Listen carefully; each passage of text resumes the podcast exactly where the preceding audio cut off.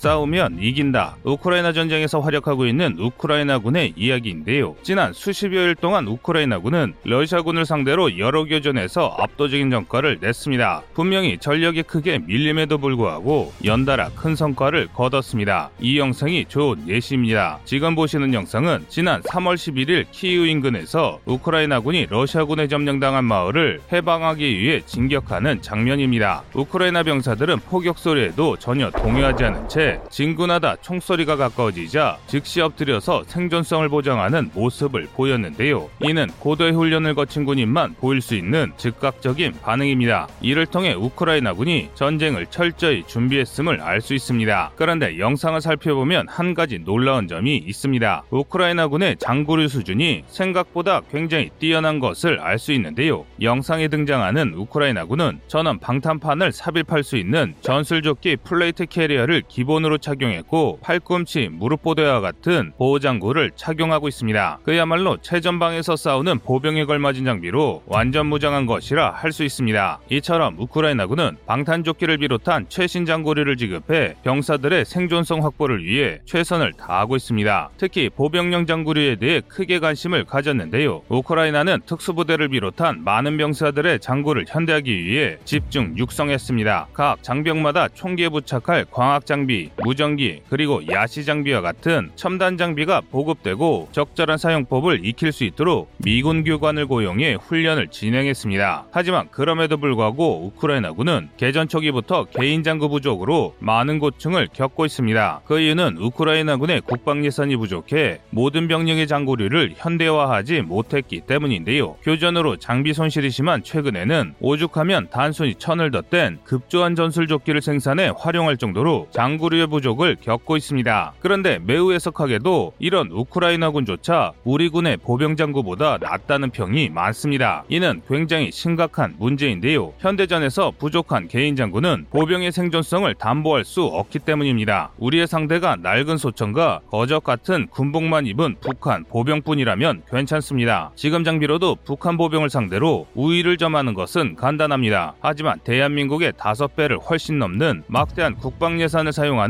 중국을 상대할 때는 이야기가 달라지는데요. 현대화된 장비를 착용한 중국 보병과 우리 보병이 싸울 경우 한국군이 일방적으로 패할 수도 있습니다. 그 차이가 어느 정도냐면 시가전이나 야간전에서 우리 군이 장비 부족으로 중국군에게 밀려나는 치욕을 당할 수 있는 수준입니다. 이런 문제가 생긴 이유는 바로 우리 군의 편향된 군비 투자가 원인인데요. 현재 대한민국 국군은 자주포나 전차 같은 화기에 있어서 세계 최고 수준을 자랑합니다. 하지만 신형 보병 장비의 보급률에서는 세계적으로도 상당히 뒤처지는 수준인데요. 자조적으로 6.25 전쟁 때 쓰던 수통을 썼다던 농담은 사실 농담이 아닌 현실이었고 비교적 최근까지도 있었던 일입니다. 이제는 수통 정도는 보급이 이루어지고 있으나 전투에 필요한 핵심 장구의 교체가 활발히 이루어지지 않고 있습니다. 물론 우리 군도 가만히 놀고만 있던 것은 아닙니다. 군은 워리어 플랫폼과 같은 군 현대화 사업을 통해 병력의 전투력과 생존성을 확보하기 위해 노력하고 있습니다. 군은 이미 모든 전투원에게 방탄조끼와 방탄판을 지급하고 신형 조준경과 야간 투시경을 지급하는 등 구체적인 전력화 계획까지 전부 수립했습니다. 하지만 문제가 있습니다. 바로 예산 부족으로 느려도 너무 느립니다. 신형 장비는 여전히 전방사단 위주의 밀어내기식 보급으로 천천히 보급되고 있습니다. 심지어 제2작전 사령부를 비롯한 후방부대와 동원사단에는 아직도 탄띠 같은 구형 장비를 그대로 사용하고 있습니다. 예비군은 더합니다.